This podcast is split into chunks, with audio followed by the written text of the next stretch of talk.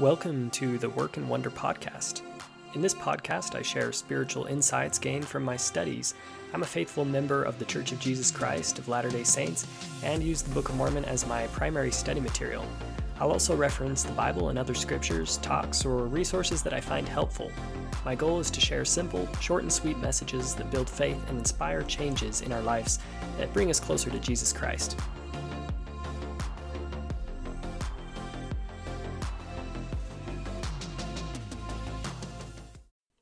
To another episode of the Work and Wonder podcast. This week we're going to be talking about faith. We've discussed faith before, kind of what it is, but this week week I wanted to discuss a question about faith. Why do we have to have faith? Um, you know, the question I would ask, or series of questions, are like these What is the point of God making us rely on faith? Why can't we just see things and know things? Why can't God just prove it to us? Would it be so bad to follow God and believe in Him after seeing Him and His power?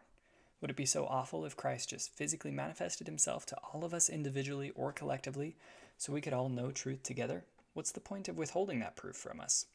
Is it that God couldn't prove to everyone that He's real? No, that's certainly not the case, right? Or is it? I don't know.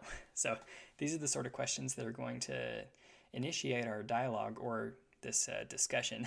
kind of one sided, just me talking, but I uh, hope you guys enjoy it, and I'll get uh, see if you guys have any feedback after this. But here's some thoughts of where my study took me. And again, I'm just going to be doing this kind of like last uh, episode, where it's a a pretty casual and hopefully more flowy style of a podcast. So I want to start out with an example, a story from the Book of Mormon. If you guys are familiar with this story, it's the one where Nephi and Lehi, who were prophets, these are the Nephi and Lehi later in the Book of Mormon, not the ones from the beginning. Uh, they were prophets, and a lot of the people around them were wicked, and they were preaching, they were trying to teach about Jesus Christ, etc., and they got cast into prison. So the story says that they were in there for many days without food, and uh, the, the guards or the wicked people came into the prison after that, and they had the intention of slaying Nephi and Lehi. Well, what happened is that Nephi and Lehi were encircled about with fire, it said. And after that, there's this huge cloud of darkness that enshadows everyone in the prison there and they're so afraid, all these wicked people, that they are just frozen, immobilized by fear. And uh, they hear this voice that says, Repent ye, repent ye, for the kingdom of heaven is at hand, and seek no more to destroy my servants. And it came to pass that the earth shook again, and the walls trembled. So this is what's going on, and one of the people in the prison turns out he is a former member of the church. He's a less active guy, or someone who left the church and dissented and was among the wicked people. Well, his name was Aminadab, and he told all the people around him. Uh, he he kind of had some insight, right? And he said, uh, "These people are conversing with angels," and his buddies are like, "Oh." Uh, what, what do we do that this cloud of darkness may be removed from overshadowing us? And the scriptures say, And Aminadab said unto them, You must repent and cry unto the voice, even until ye shall have faith in Christ, who is taught unto you by Alma and Amulek and Zeezrom. And when ye shall do this, the cloud of darkness shall be removed from overshadowing you. So all these people start praying and praying, and slowly the darkness dissipates until it's gone, and they can see Nephi and Lehi um, well, actually, let's see. It says, after the darkness is dispersed in verse uh, 43 of chapter 5 of Helaman, says, Behold, they saw that they were encircled about, yea, every soul by a pillar of fire. So everyone's surrounded by fire at this point. And it says, Nephi and Lehi were in the midst of them. Yea, they were encircled about. Yea, they were in the midst of a flaming fire, yet it did harm them not. So this is an amazing miracle. You can already tell by the description of this. And it says, The Holy Spirit of God did come down from heaven and did enter into their hearts, and they were filled as as if with fire, and they could speak forth marvelous words. Okay, this is an amazing heavenly experience that these people are having. And note that these are wicked people who were intending to slay prophets of God, yet this is happening to them. And after this all happens, it says, A voice came to them that says, Peace, peace be unto you, because of your faith in my well beloved, who was from the foundation of the world. And after they hear this, uh, the heavens open, angels come down, minister to them. And it says there were about 300 souls who saw and heard these things. And they were bidden to go forth and marvel not, and neither should they doubt. And it says that they did do that. They went forth and declared what they had seen and heard and experienced. And it says the more part of the Lamanites were convinced of them because of the greatness of the evidences which they had received. And as many as were convinced did lay down their weapons of war and also their hatred and the tradition of their fathers. So that's amazing, right? My question after reading this is like, well, man, if that can happen, why doesn't that just happen to everyone? Why why can't this happen to every wicked person who's you know, not even at the point of wanting to kill servants of God, but even before that. Because if it can happen to these people, it could happen to everyone, right? And this that's kind of my question because it seems like based on a a motivation for utility and um, salvation for as many souls as possible, God would want to have this kind of experience for everyone, right? So what's the hangup? Why can't this happen? Um, and that's that's really the question. So I I do want to step back and examine the story a little more because I think the first time I went through it, I oversimplified it. I said there are some wicked people and heavenly things happen to them and it convinces them and then they're righteous after that and they have a conversion. Well, that skips over some important parts and I want to hit on these. So Aminadab, that guy, he kind of acted as a missionary or an instrument in God's hand, and he had to explain to these wicked people how to disperse the darkness from their lives. And these people then had to have faith on his words and believe in him. And then they had to exercise faith by works. They had to start praying, kneel down, and just pour out words over words and until the darkness is dispersed. So they had faith and they exhibited faith by works. And then the miracle was able to start to happen. And that was just the darkness being removed. And after that, even more glorious things happened. And what other factors contributed to the um, just amazingness of this experience? I don't know. Maybe it was Nephi and Lehi. What what was going on with them? They were praying, talking with angels the whole time too. So maybe that ushered in a lot of heavenly doors to open. I don't know. But I do think it's important to note that the people did have to have belief and faith before the miracle happened. So that is a precursor here because it's not like God just uh, sent down angels and heavenly manifestations willy nilly without people even having faith or belief or works at all. Uh, they did have some already. Okay, so let's talk about some scriptures.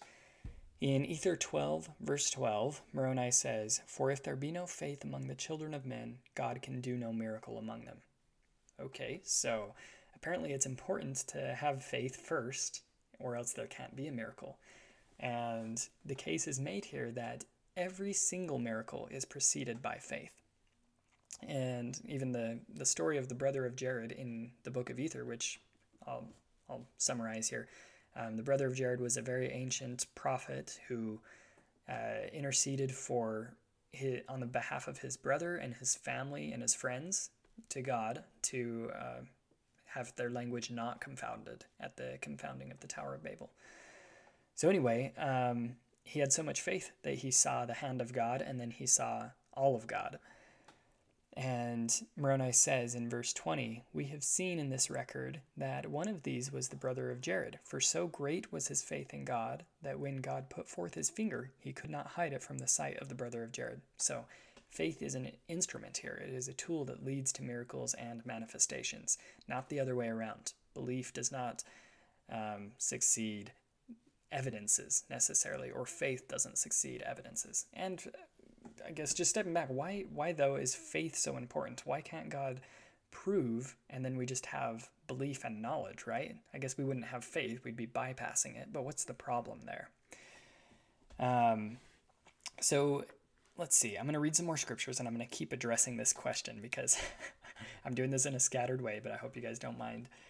I'm going to read some more scriptures. Moroni 7 19 through 21 says that faith is at least a step in the process of laying hold upon every good thing. It says um, that it is the path to laying hold upon every good thing. So that's important. Faith is very important there. And also, um, Paul says that faith cometh by hearing, and hearing by the word of God. So you have to hear the word of God and then you can have faith in it. Okay, this is kind of just more stuff on faith, not so much answering our question. Um, there are other scriptures that say that God is pleased by faith and that it's impossible to please him without faith. That is in Hebrews 11, verse 6. Okay, so I still haven't answered the main question though. Why faith? Why can't we just bypass it and have proof and then have belief and knowledge in God? Um, what's the problem there? So, this is an interesting one because we have to consider what would happen. How would how would God prove it to us first off? Is that possible for God to prove to everyone that He definitely exists? There are always going to be some skeptics out there. In fact, um, in 2012, Richard Dawkins, who's probably the most renowned atheist alive right now, or maybe ever, he was being interviewed and he was questioned about his unbelief in God. And he was asked, What proof, by the way, would change your mind? After that, he said, That's a very difficult and interesting question because I mean, I used to think that if somehow, you know, great big, giant, 900 foot high Jesus with a voice like Paul Robeson, sorry, I don't know who that is, so I probably mispronounced his name, suddenly strode in and said, I exist and here I am. But even that, I actually sometimes wonder if that would. So after that, the conversation's kind of interrupted, but uh, there's Richard Dawkins saying, you know, even if a 900 foot tall Jesus came in with a booming voice and said, uh, Here I am, that may not be enough to prove. And, I, and I kind of get what he's saying because, you know, you, can always be fooled and there may be some technology you don't know about that's tricking you.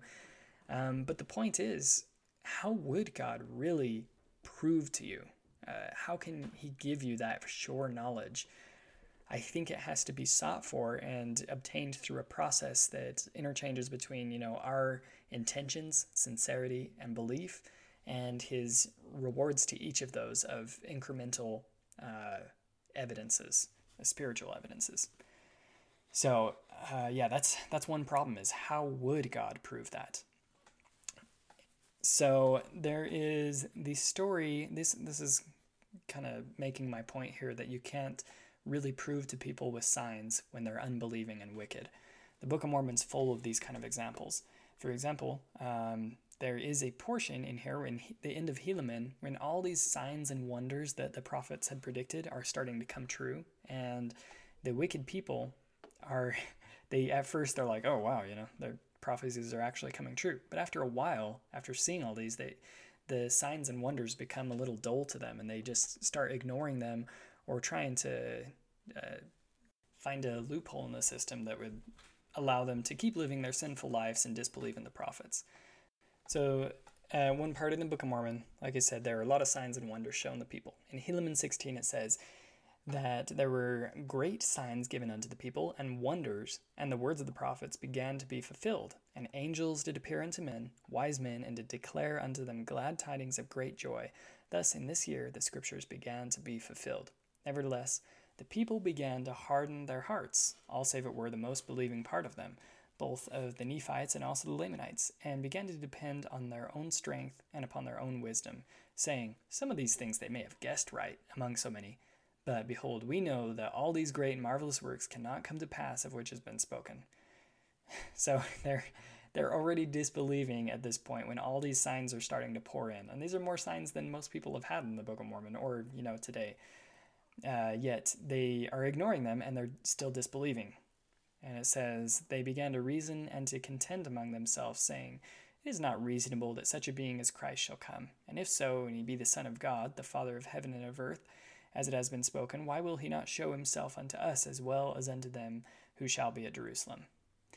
Well, it turns out that Christ would be showing himself to them first, so they didn't understand the scriptures. But second off, even those who Christ did show himself to in his mortal life, showing great signs, walking on water and healing the sick, raising the dead, doing all sorts of miracles, the people rejected him and crucified him. So there is your, you know, sure evidence showing you that uh, the proof, the evidence is not going to work. It is not going to incite moral behavior or belief in all cases, especially among the wicked people. Um, and later in that section of Helaman, it says that the people keep imagining in their hearts, or they trying to, you know, reason how these prophets could have been wrong, and they pretty much just ignore the words and find loopholes, like I said, or other ways to rationalize the prophecies away.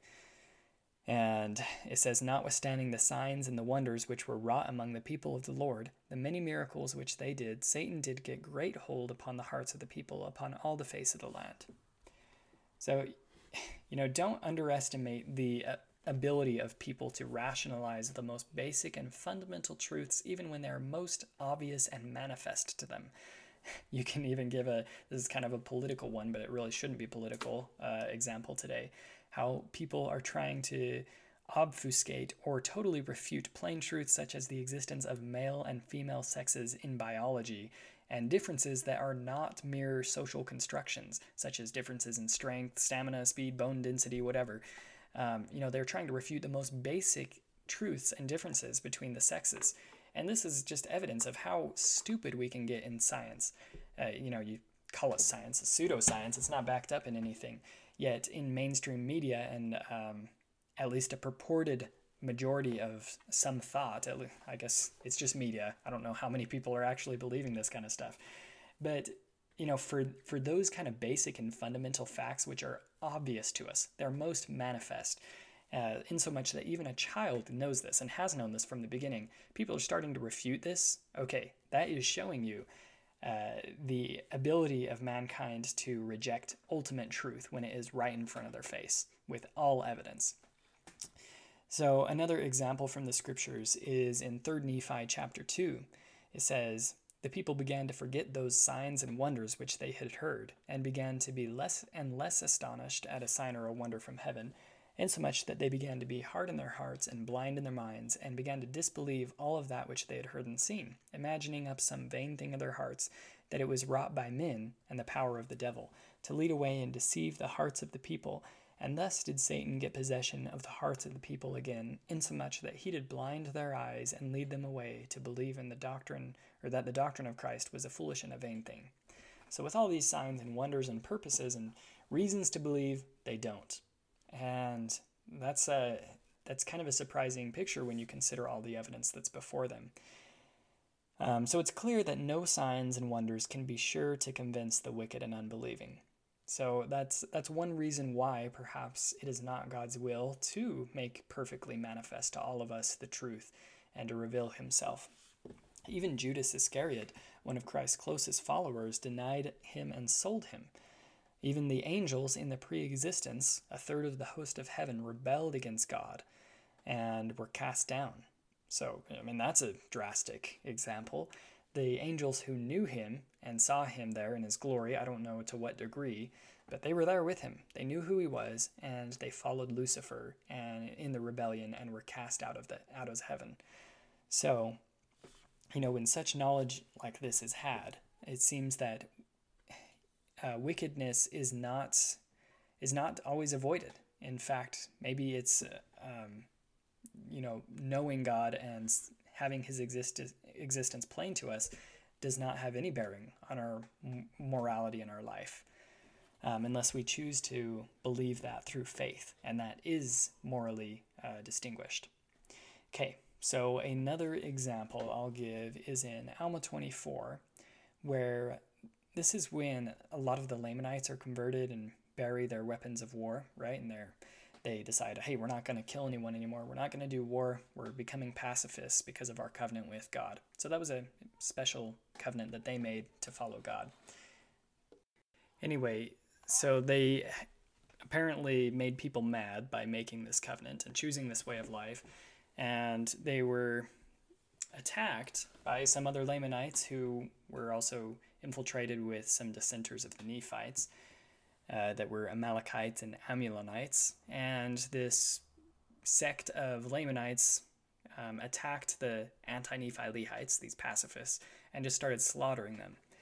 And it says that among those who afterward were converted and joined the people, this pacifist group, the anti Nephi Lehites, um, they, you know, after the battle, they were kind of like, wow, these people believe in what they're talking about. Let's join them. You know, they, they convince me. Anyway, it says, Among those who joined the people of the Lord, there were none who were Amalekites or Amulonites. It says, We can plainly discern that after a people have been once enlightened by the Spirit of God, and have had great knowledge of things pertaining to righteousness, and then have fallen away into sin and transgression, they become more hardened, and thus their state becomes worse than though they had never known these things. So perhaps that's another reason why God would want to withhold certain amounts of truth because the people are just not at a place where they can live in accordance with that truth and they would be condemned or given a more strict judgment because of the truth which they knew but which they were not ready to accept through their actions. And uh, so perhaps that's another reason why God does not just throw, you know, this evidence and proof toward everyone. So what's the conclusion here? Why would God reveal himself to us? It would be to prove to all the unbelievers that he exists so they can follow him, right? Well, we have no reason to suppose that such proof would lead to moral behavior or to everyone even following God. In fact, we have evidence to show us contrary that even when people have such evidence, they can still rebel against God. Besides, would God want followers who are compelled to follow him or who choose to follow him out of a sincere trust and desire?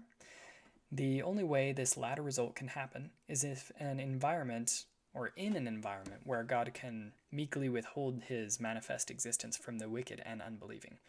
So also having this environment where, you know, good and evil can exist before us and we don't really have sure evidence one or the other. We have I guess um, enticing from each side.